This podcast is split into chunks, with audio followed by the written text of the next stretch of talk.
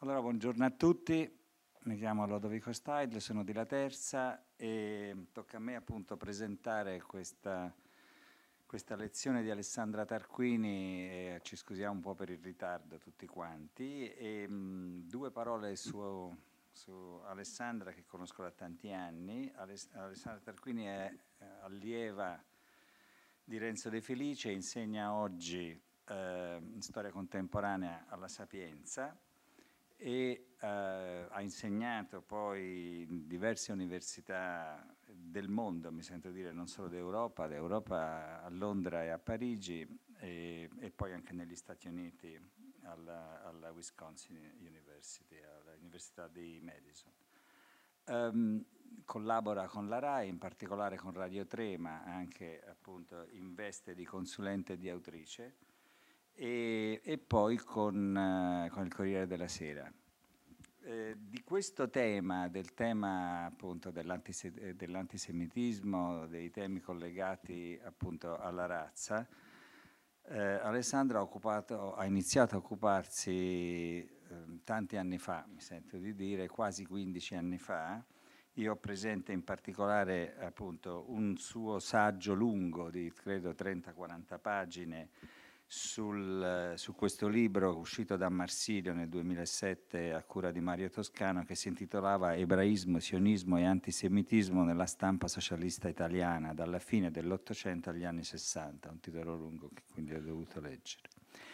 Eh, dopodiché poi è tornata su questi, su questi temi eh, di nuovo eh, la sua storia della cultura fascista del 2011 e poi sul, nel libro La sinistra italiana e gli ebrei, socialismo, sionismo e antisemitismo del 2019. Questi ultimi due del, del Mulino. Ehm, quindi come vedete appunto eh, è un, questo è, è, un tema che attraversa un po' tutta l'attività di studiosa di Alessandra Tarquini, a cui adesso lascio la parola.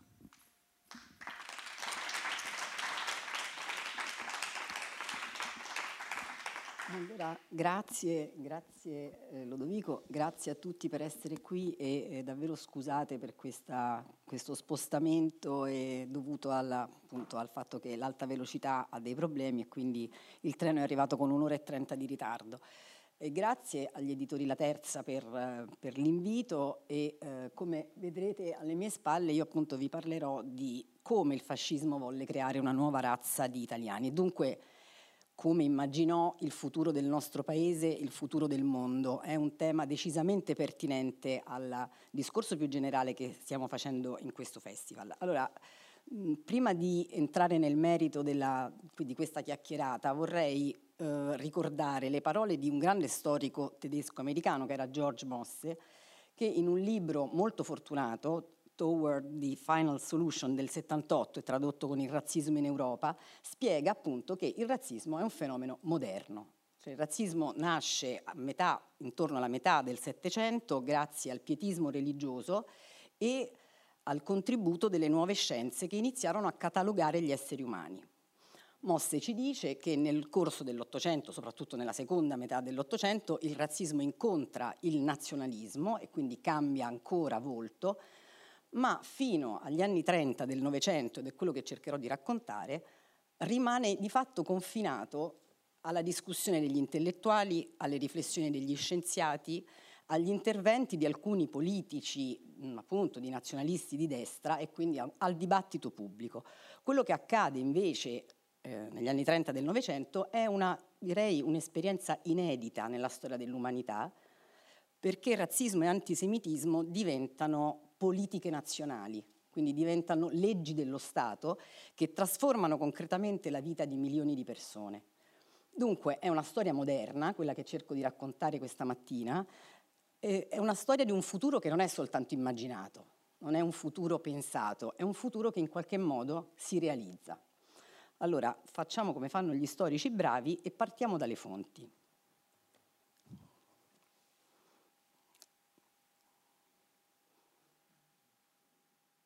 Partiamo.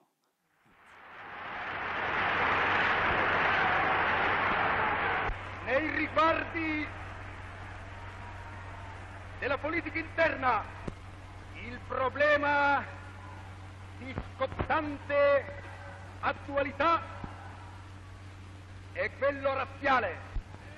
Anche in questo campo noi adotteremo le soluzioni necessarie.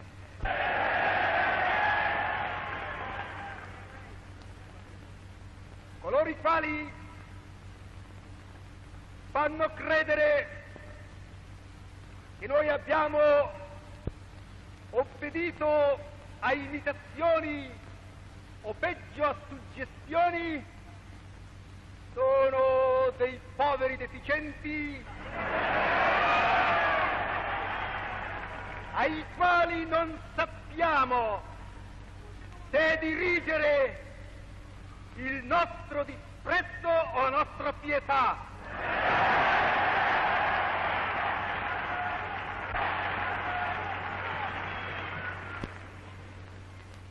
Il problema razziale non è scoppiato all'improvviso, come pensano coloro i quali sono abituati ai bruschi risvegli perché sono abituati ai lunghi sonni poltroni. È in relazione con la conquista dell'impero, poiché la storia ci insegna che gli imperi si conquistano con le armi, ma si tengono col prestigio. E per il prestigio occorre una chiara, severa coscienza razziale che stabilisca non soltanto delle differenze, ma delle superiorità nettissime.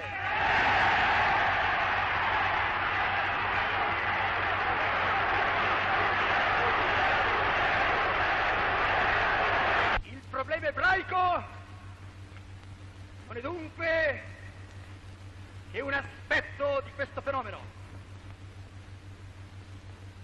La nostra posizione è stata determinata da questi incontestabili dati di fatto.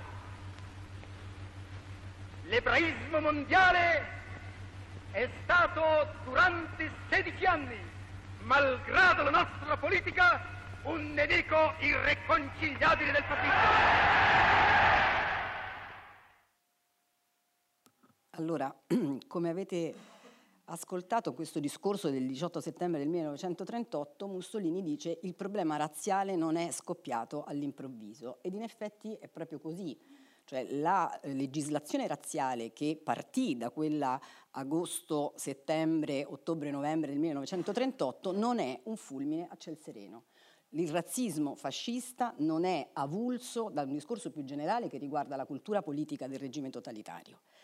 Mussolini appunto lo sottolinea e nelle sue parole sentiamo ancora questa enfasi. L'ebraismo è un pericolo per il fascismo, la politica eh, antisemita sarà strettamente collegata ad una politica di razza e di impero. Su questi temi tornerò appunto nel, nel corso di questa chiacchierata, però per capire perché il razzismo non è avulso dalla cultura fascista, non è un fulmine a ciel sereno, anzi Mussolini sottolinea il fatto che non ha, non ha, voluto fare alcuna concessione, non siamo diventati razzisti antisemiti per compiacere il nostro alleato nazionalsocialista.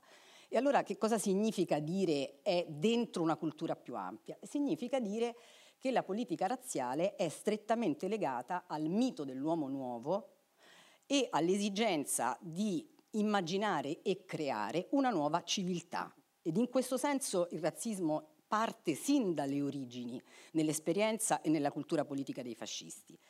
Um, possiamo dire che il mito dell'uomo nuovo, vediamolo qui, viene preso a prestito dai fascisti da due fonti principali. Una è il futurismo, vedete alle mie spalle Boccioni è, è l'uomo appunto futurista, e l'altra è l'esperienza della guerra. Allora, dal futurismo, perché come sappiamo il futurismo è il primo movimento artistico ehm, del Novecento che propone una rivoluzione antropologica. Una rivoluzione antropologica significa la creazione di un uomo nuovo della modernità. Modernità è appunto intesa come tecnica e come, direi, espressione di uno spirito creativo, appunto di questo nuovo uomo moderno. Eh, l'altra fonte è questa, in qualche modo gli arditi, cioè gli arditi erano un corpo speciale d'assalto che durante la Prima Guerra Mondiale vengono presi a modello dagli altri soldati. Erano specializzati in azioni particolarmente pericolose e appunto, come dicevo, diventano un modello di coraggio, di sprezzo di, per il pericolo e ovviamente di amore per la patria. Queste due fonti, un po' così sinteticamente indicate, ci dicono che questo uomo nuovo fascista nasce nelle trincee, nasce durante appunto l'esperienza della guerra mondiale, nasce da quella che sempre George Mosse chiama esperienza di morte di massa. Significa in qualche modo che il fascista è, è quello che è tornato dalla prima guerra mondiale con l'idea che la guerra non è finita e quindi con l'idea, con la necessità di proseguire quell'esperienza appunto eh, vissuta nelle trincee, nei campi della prima guerra mondiale, di proseguirla appunto in tempo di pace. È un fenomeno generale, ovviamente non riguarda soltanto l'Italia, eh, sempre Mosse lo definisce in Fallen Soldiers, che è un libro del 90, brutalizzazione della politica. L'avversario non è più un avversario, diventa un nemico da eliminare fisicamente.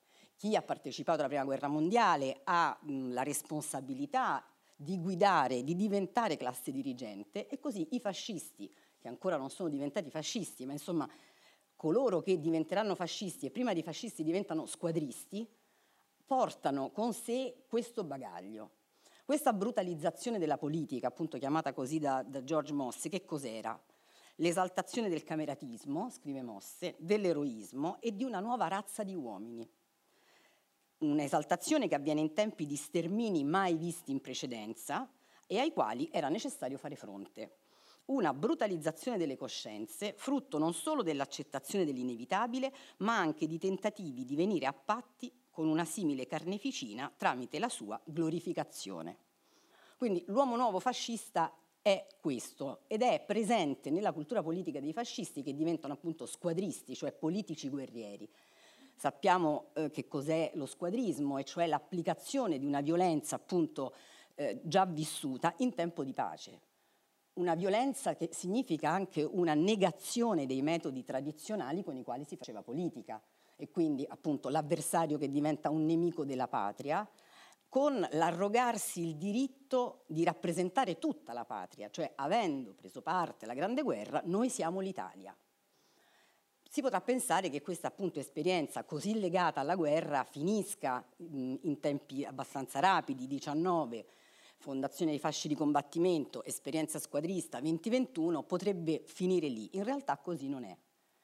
Il mito dello squadrista, anche quando poi lo squadrismo viene normalizzato, resta presente e forte e diventa appunto il mito di questo uomo nuovo.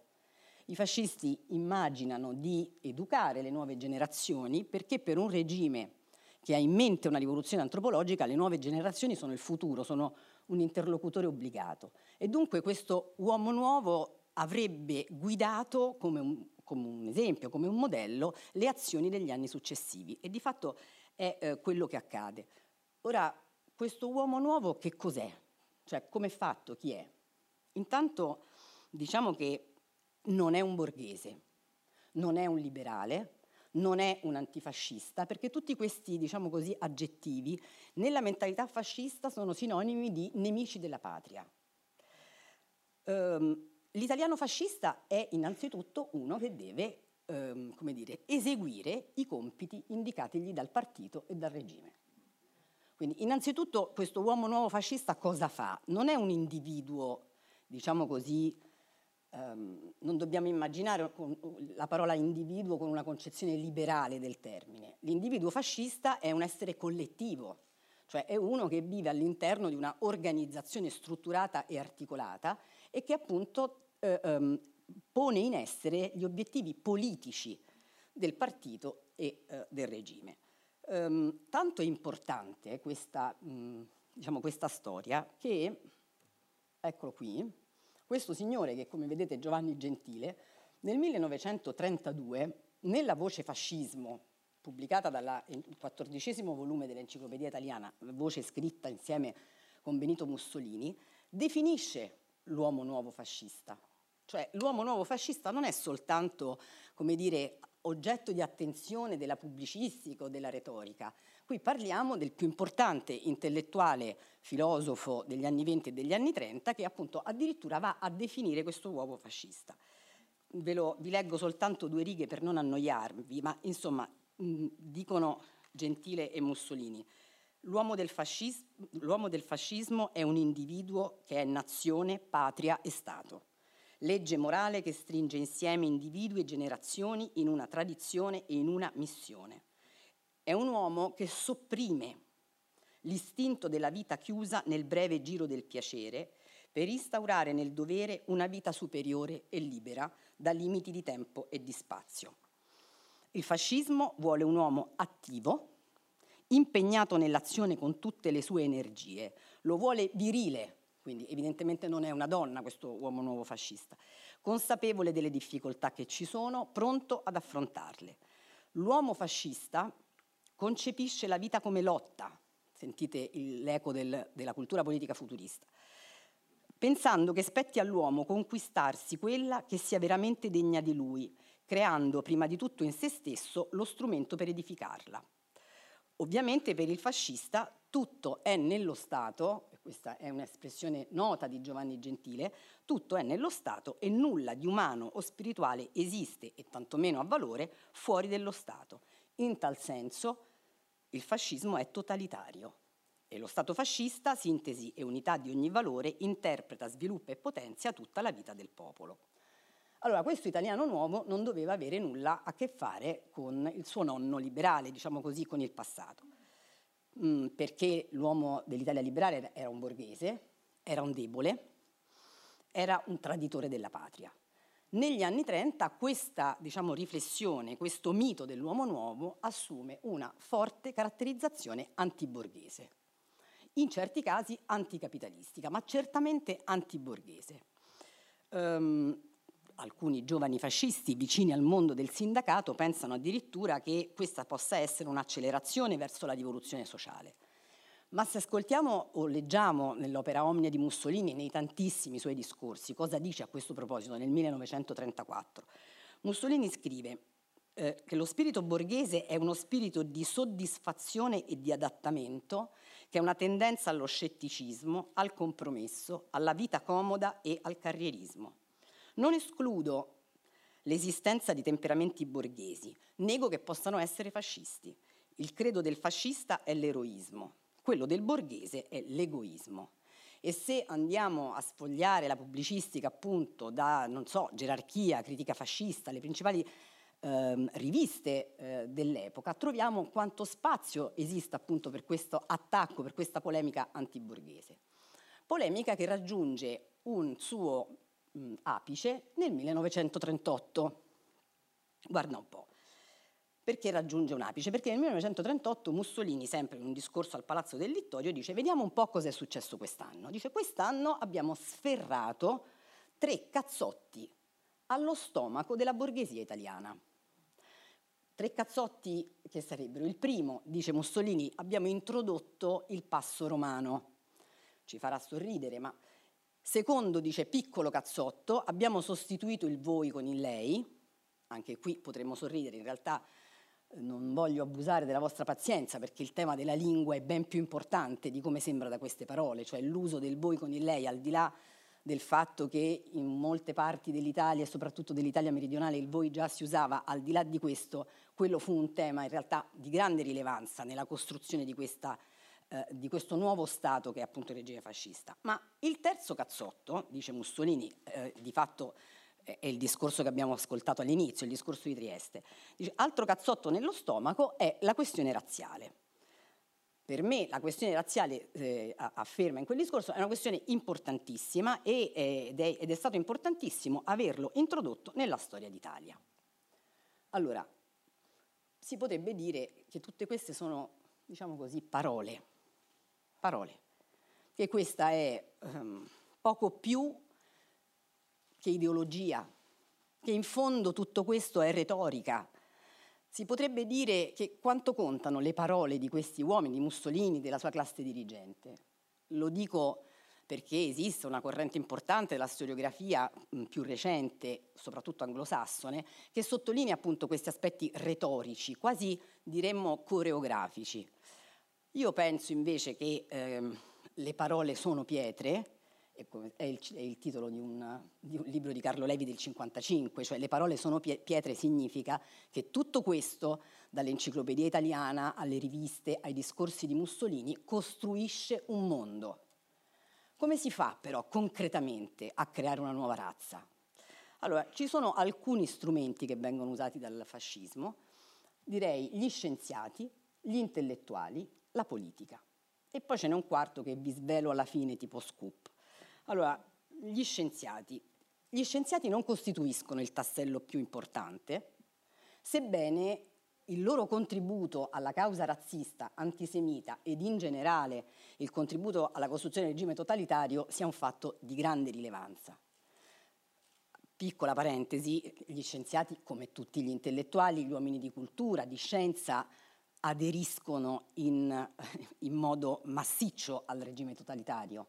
Chiusa parentesi. Allora, stiamo parlando di un gruppo di antropologi, di medici, di statistici che erano già ehm, attivi, diciamo così, all'inizio del secolo, quando le classi dirigenti si erano poste il problema serio, drammatico della denatalità, problema acuito dalla Grande Guerra.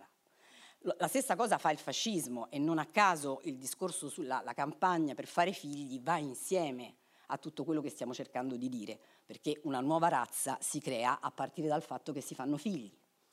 Nel 1927 Mussolini, sempre in un noto discorso alla Camera dei Deputati, distingue le nazioni e dice ci sono nazioni giovani, che sono quelle che conquistano il mondo, quindi di nuovo questo senso imperialistico dell'idea razzista dei fascisti, che sono le nazioni numerose. E poi ci sono le nazioni che definisce senescenti, eh, che sono destinate a morire. Dunque fare figli diventa una questione non più solo privata, si fanno figli perché il regime invita gli italiani a fare figli. Allora, in tutto questo, come dicevo, il contributo degli scienziati è un contributo molto importante. Se andiamo in una qualunque biblioteca, quando ci potevamo andare, e apriamo eh, ehm, il, il cassettino sotto soggetto razzismo, vediamo che tra il 1928 e il 1938, quindi dieci anni prima delle leggi razziali, il contributo di questi, eh, di questi, personaggi, in qualche caso autorevoli eh, esponenti del, del, mondo della scienza e della cultura, è un contributo mh, realmente importante. Importante intendo dire almeno dal punto di vista quantitativo. Allora, uno dei più noti, le scuole del regno, insegnanti e alunni ebrei. Siamo appunto nell'autunno del 1938. Eh, espulsi gli ebrei stranieri, che erano quelli meno inseriti nella comunità, quindi erano quelli più fragili, più attaccabili, ehm, espulsi dal Partito Nazionale Fascista, dai pubblici uffici, dagli ordini professionali, dalle istituzioni culturali. Ovviamente non possono più prestare servizio militare, possedere immobili, aziende, banche, assicurazioni, né contrarre matrimoni misti. Uh, una delle armi della politica perché tutto questo appunto diventi realtà, diventasse realtà, è questa. Allora, un'arma fondamentale fu la scuola, in due sensi, discriminatorio ed educativo. Discriminatorio perché appunto gli alunni e i docenti, gli insegnanti ebrei vennero espulsi. Educativo perché il razzismo e l'antisemitismo entrarono di fatto nella vita delle scuole, quindi dei, dei, dei ragazzi italiani. Questa è, la, una, delle, è una vignetta del Balilla, possiamo sfogliare Il Corriere dei Piccoli e molte altre. Il, come vedete il, eh, il, signore ebreo viene descritto in termini caricaturali, è sempre il cattivo, è sempre quello che organizza, ordisce complotto, questo è un vecchio stereotipo diciamo, antisemita, antigiudaico di matrice cristiana, che viene ben, dire, ben volentieri recuperato. Qual è il tema? Il tema è che eh, la scuola, dicevo, diventa un luogo di fondamentale formazione per questi nuovi razzisti, nuovi antisemiti. Non è un'esagerazione, è la volontà del ministro dell'educazione nazionale, e cioè Giuseppe Bottai. Giuseppe Bottai, descritto da il fascista critico, il fascista moderato, quello che è, è attento agli intellettuali, è, è, di fatto uno zelante eh, invasato, invasato è un termine di Ciano, nel diario di Galeazzo Ciano dice Bottai mi sembra proprio invasato con queste leggi razziali. E, ed in effetti Bottai è appunto molto attento, c'è una circolare nella quale dice... Mm, beh, eccola qua. Nella scuola di primo grado, con mezzi acconci, quindi bambini, con mezzi acconci alla mentalità dell'infanzia, si creerà il primo atto di una embrionale coscienza razzista. Mentre nella scuola media il più elevato sviluppo mentale degli adolescenti consentirà di fissare i capisaldi della dottrina razzista, i suoi fini e i suoi limiti. Vediamo se avevamo, ecco, questa era la foto che andava, a, a, doveva, la dovevo mettere prima, ma il senso è questo. Allora, stiamo parlando di uno dei più importanti esponenti del mondo culturale e politico fascista, perché forse dovremmo abituarci al fatto che, magari appunto voi forse sarete già abituati, ma molti non lo sono, a pensare che uno possa essere intelligente, colto e anche fascista e antisemita. E allora Bottai non fu un fascista critico, un fascista moderato perché diede vita a critica fascista e poi a primato. Fu certamente un uomo di alto livello culturale e politico, un grande stratega, un grande uomo politico, al contempo decisamente convinto della bontà della campagna razziale e antisemita. L'ultima arma per realizzare tutto questo, noi qui stiamo parlando una, della vita di 47.000 persone, nel caso degli ebrei, una piccola comunità, ma stiamo parlando di un progetto che era ancora più ampio perché riguardava appunto il futuro, la nuova razza di italiani avrebbe guidato il futuro. Allora quale può essere l'arma, l'ultima arma, quella che gio- giocando un po' dicevo lo scoop? L'ultima arma è la reazione degli altri. L'arma anche decisiva è noi. Ed è la ragione per cui questa storia ci riguarda sempre, oggi. Cioè cosa abbiamo detto, cosa abbiamo fatto noi italiani di allora. E allora la risposta è niente. Noi non abbiamo fatto proprio un bel niente. Cioè che cosa sto cercando di dire? Che cosa accadde quando un giorno il compagno di banco ebreo non tornò in classe o il collega docente universitario non si presentò? Cosa accadde in Italia? Nulla. Ecco. Non accadde nulla e uno potrebbe dire, beh, ma eh, non accadde nulla perché l'Italia dal 1926 è un regime totalitario a 25-26 a partito unico, sono vietati i giornali, i partiti politici, il pluralismo, quindi cosa dovevano dire? Il dissenso è vietato per legge di fatto, no? Quindi noi non possiamo um, immaginare la presenza di un dibattito come esiste e come accade in quelle che chiamiamo liberal democrazie. Um, questo, diciamo così, è vero, ma non basta non basta per il semplice fatto che in altre occasioni, tra il 1922 e il 1943, il dibattito esiste.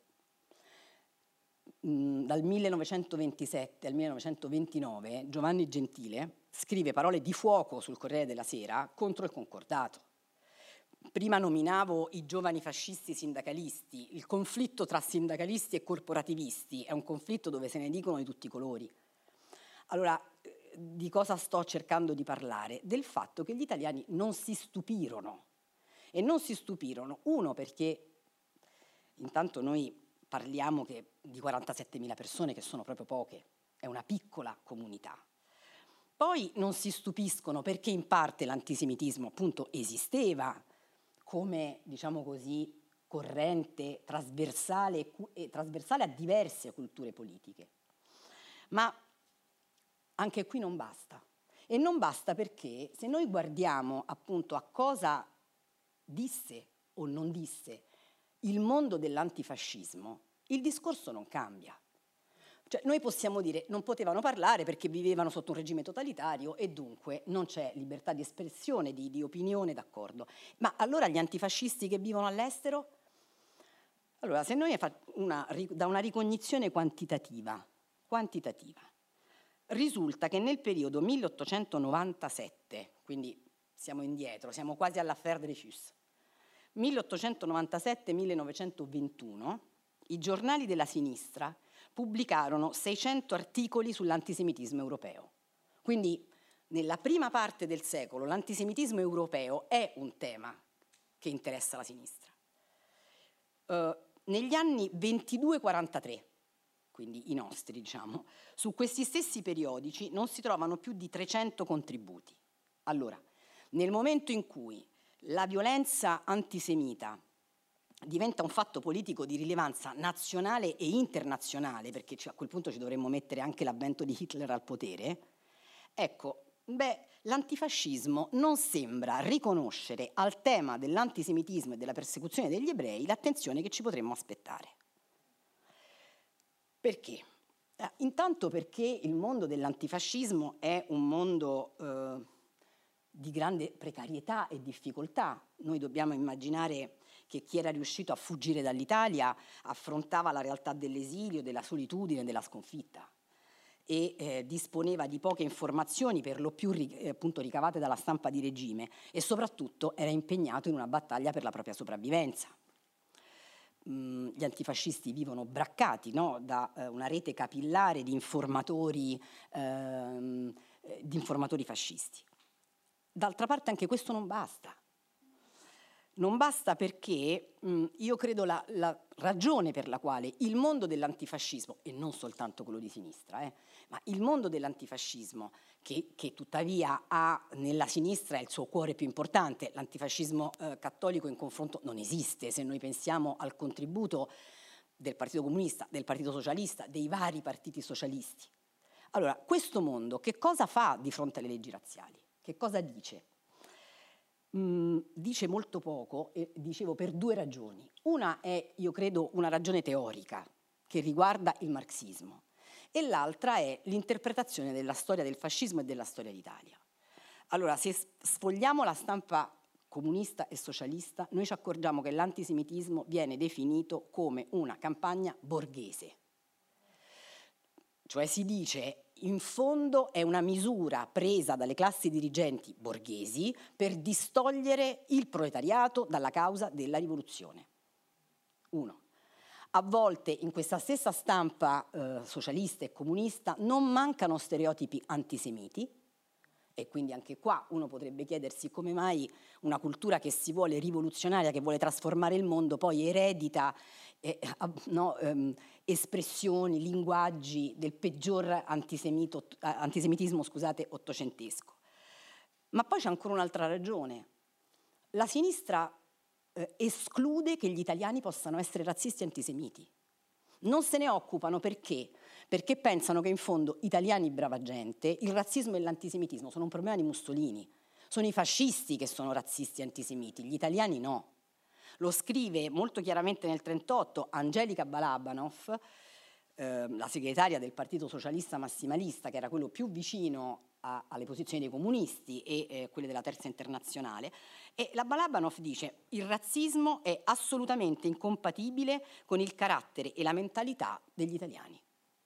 Quindi gli italiani non sono razzisti, gli italiani non sono antisemiti, è la classe dirigente fascista che lo è. Un'eccezione è eh, rappresentata da giustizia e libertà e dal socialismo riformista, anche perché dentro giustizia e libertà militano numerosi giovani intellettuali ebrei, dove si dice no, non è vero, l'antisemitismo non è una reazione borghese. Non possiamo interpretare l'antisemitismo con le categorie del marxismo, perché le categorie del marxismo non ci aiutano a capire ciò che accade a livello di identità nazionale, di identità religiosa, di storia della lingua. Ma e seppure è vero che su giustizia e libertà abbiamo un po' più di spazio, un po' più di articoli, di commento a quanto sta accadendo, cioè giustizia e libertà percepisce la gravità di, di cosa accade in Italia nel 1938 e del fatto che si sta consumando una rottura perché si esclude una parte di concittadini dall'essere italiani.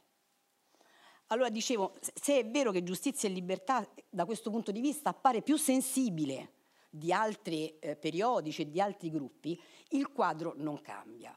Perché la seconda ragione della difficoltà della sinistra di comprendere l'antisemitismo è nella lettura della, del fascismo, della storia d'Italia.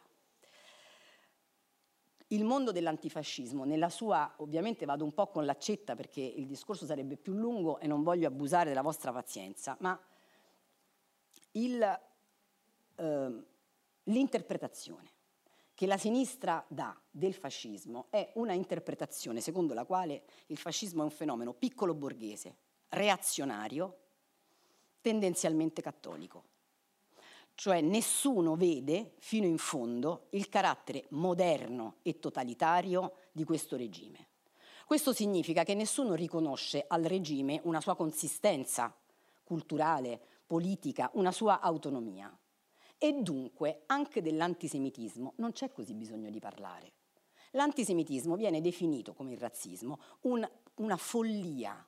Sono termini che anche oggi rincorrono ogni tanto su qualche giornale, no? La follia nazista, il delirio razzista, che non significa niente, perché questa storia è tutto tranne che delirante, cioè è tutto tranne che folle, non è barbara. Dire barbaro significa come fare all'asilo i buoni e i cattivi, quelli sono dei barbari, ma perché vengono sterminati gli ebrei? Ecco, a questa domanda dal 38 al 43 nessuno dà una risposta. Non la dà perché l'antisemitismo e il razzismo vengono confinati alla classe dirigente. Così come tutta, dicevo, la lettura del fascismo. Il fascismo che cos'è? È una roba che riguarda Mussolini e 10-20 gerarchi. Gli italiani non sono fascisti, non sono fascisti, non sono razzisti e non sono antisemiti. Ma perché dicono questo? Eh, dicono questo perché si candidano a diventare classe dirigente. Cioè si candidano a diventare classe dirigente significa che i partiti politici, e non solo quelli di sinistra, avranno dalla fine della seconda guerra mondiale il compito di rivolgersi a, questa, a queste milioni di persone che sono state fasciste, razziste, antisemite. E dunque eh, Cosa, qual è il rapporto tra queste nuove classi dirigenti e il proprio passato? E possiamo dire che è un rapporto di vera e propria rimozione di questi temi. Questi temi cadono nel silenzio, anzi sono avvolti dal silenzio direi, subito dopo la seconda guerra mondiale. O forse, ecco no, più che silenzio direi che sono avvolti dall'indifferenza non si può parlare di vero e proprio silenzio, perché per esempio di camere a gas l'unità, l'organo del Partito Comunista parla e come? Perché è, più sottile direi il problema, cioè come si guarda qualcuno senza vederlo davvero. Quindi il problema viene ogni tanto sollevato, ma sempre nella misura dei buoni e dei cattivi, appunto, del barbaro contro quello che non è barbaro, del democratico contro il fascista, senza mai appunto interrogarsi sul perché, sulla natura di un regime che pone in essere un progetto come questo. Um, quindi all'indomani della seconda guerra mondiale e vediamo se ho dimenticato, ecco, questa era giustizia e libertà, sono stata un po'... no, questa è la giustizia e libertà e l'indifferenza arriva dopo. Um, anzi lasciamoci l'indifferenza. Dicevo, indifferenza forse è la parola giusta più che silenzio.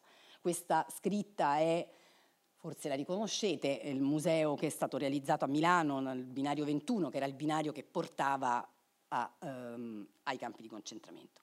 Allora, dicevo che all'indomani della seconda guerra mondiale e um, per i successivi almeno 15 anni l'indifferenza diciamo, è il, è la dominante ecco, di, questa, di, questo discorso.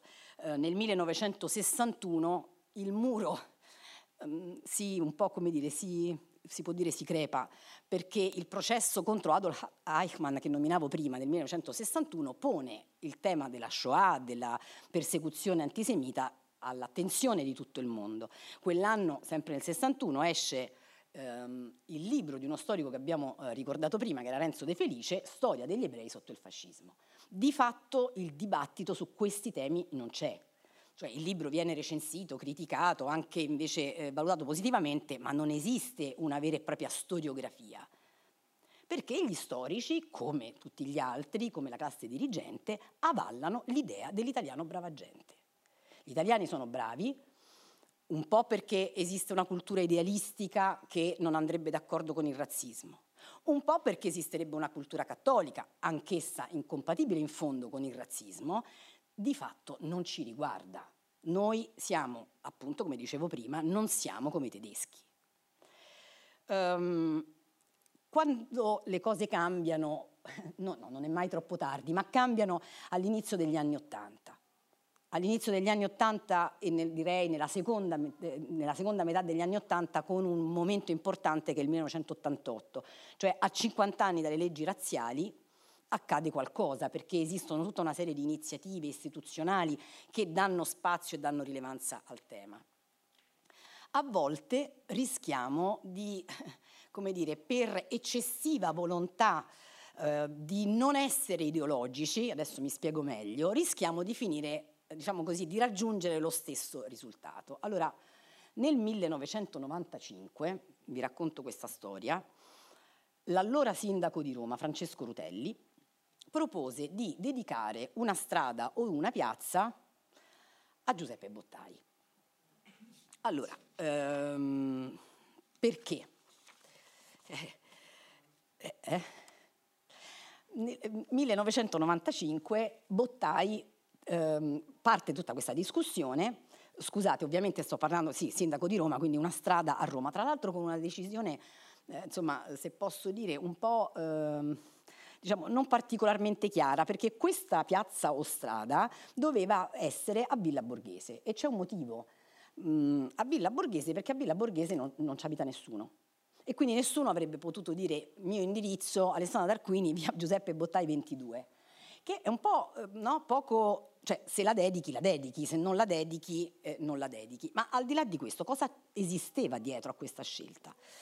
Allora, esisteva l'idea intanto di, di Bottai moderato, cioè Bottai moderato, fascista critico, sempre per il solito pregiudizio che se uno è un intellettuale colto, ha letto dei libri, non può essere fascista, perché noi democratici percepiamo noi eh, colti o non colti, non lo so, eh, allora, l'equazione cultura-democrazia ci torna. Se uno è fascista deve essere necessariamente uno che mena o non so cos'altro.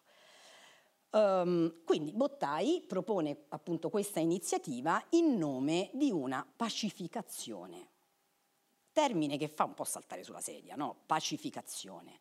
Non era l'unico, ricorderete forse eh, diciamo, i più grandi forse ricordano una, un discorso di Luciano Violante, allora Presidente della Camera dei Deputati, non certo un personaggio diciamo, minore, che parlò della necessità di pacificarci appunto con i ragazzi di Salò. E qui potremmo andare avanti, c'è una bellissima canzone, se uno come dire, la canzone è molto bella lo stesso, anche se il testo è di Francesco De Gregori, che si intitola Il cuoco di Salò, che è la stessa, eh, come dire, risponde alla stessa esigenza, pacifichiamoci. No? Allora, a parte uno mm, veramente, c'è, cosa c'è di meno pacificante e condivisibile della memoria? Ma non voglio aprire troppe finestre. Allora, io direi questo, che l'esigenza di leggere la storia, e questa storia in particolare, in modo non ideologico è evidentemente condivisibile perché continuare a pensare appunto al fascismo come a un fenomeno reazionario, piccolo borghese, senza intellettuali, senza cultura e senza progetto, non ci ha portati lontano. E, d'altra parte, perché deve passare questa idea appunto della mh, pacificazione? Più che la pacificazione dovrebbe passare la verità storica. E la verità storica è che una comunità io credo, almeno questa è un'opinione che lascia il tempo che trova, perché ovviamente perché è la mia, ma una comunità democratica non dedica una strada, una piazza a un signore che ha eh, legato il proprio nome a un regime dittatoriale totalitario e alle leggi razziali. E io credo che lo stesso discorso andrebbe fatto per Vittorio Emanuele III, perché Vittorio Emanuele III quelle leggi le firma. Allora, ristabilire la verità vuol dire, uno, accettare chi siamo stati, anche quando questa è una pagina vergognosa della nostra storia. Punto uno. E quindi accettare che noi siamo stati fascisti, razzisti e antisemiti. Uno. Non tanto perché abbiamo paura che questa cosa possa tornare. Mark Bloch dice, storico antifascista, vero, Mark Bloch dice la storia è irreversibile, allora, le attualizzazioni del passato vanno sempre prese no, con un po' di... Eh, ehm, così con sospetto, perché sennò si rischia di fare appunto quelle letture ideologiche per cui eh, Giulio Cesare, Crispi, Mussolini, Berlusconi, Salvini è tutta la stessa cosa. E uno storico non può fare questo, se no non fa lo storico. allora a che cosa serve, che cosa si può fare, come si ristabilisce la verità storica e a che cosa serve qui parlare di tutto questo? Io credo che ehm, la conoscenza storica serva ovviamente a capire da dove veniamo e chi siamo, ehm, anche appunto accettando ciò che siamo stati, come nelle nostre vite personali, cioè accettare chi siamo stati anche al di là, magari volevamo essere qualcosa meglio di quello che siamo stati, ma accettare la realtà di ciò che siamo stati. Perché, mh, perché l'unico modo per appunto scalfire questa cosa qui è l'unico modo per dare un piccolo contributo a scalfire questa cosa a scalfire questa cosa che ci riguarda oggi come ieri, perché ci riguarda sempre, perché ci interroga. Allora io credo che la storia che ho cercato di raccontarvi ci riguarda, sempre e comunque. E se con due ore di ritardo, e me ne scuso ancora, ho contribuito per un centimetro a scalfire questo muro qui, io sono contenta e vi ringrazio.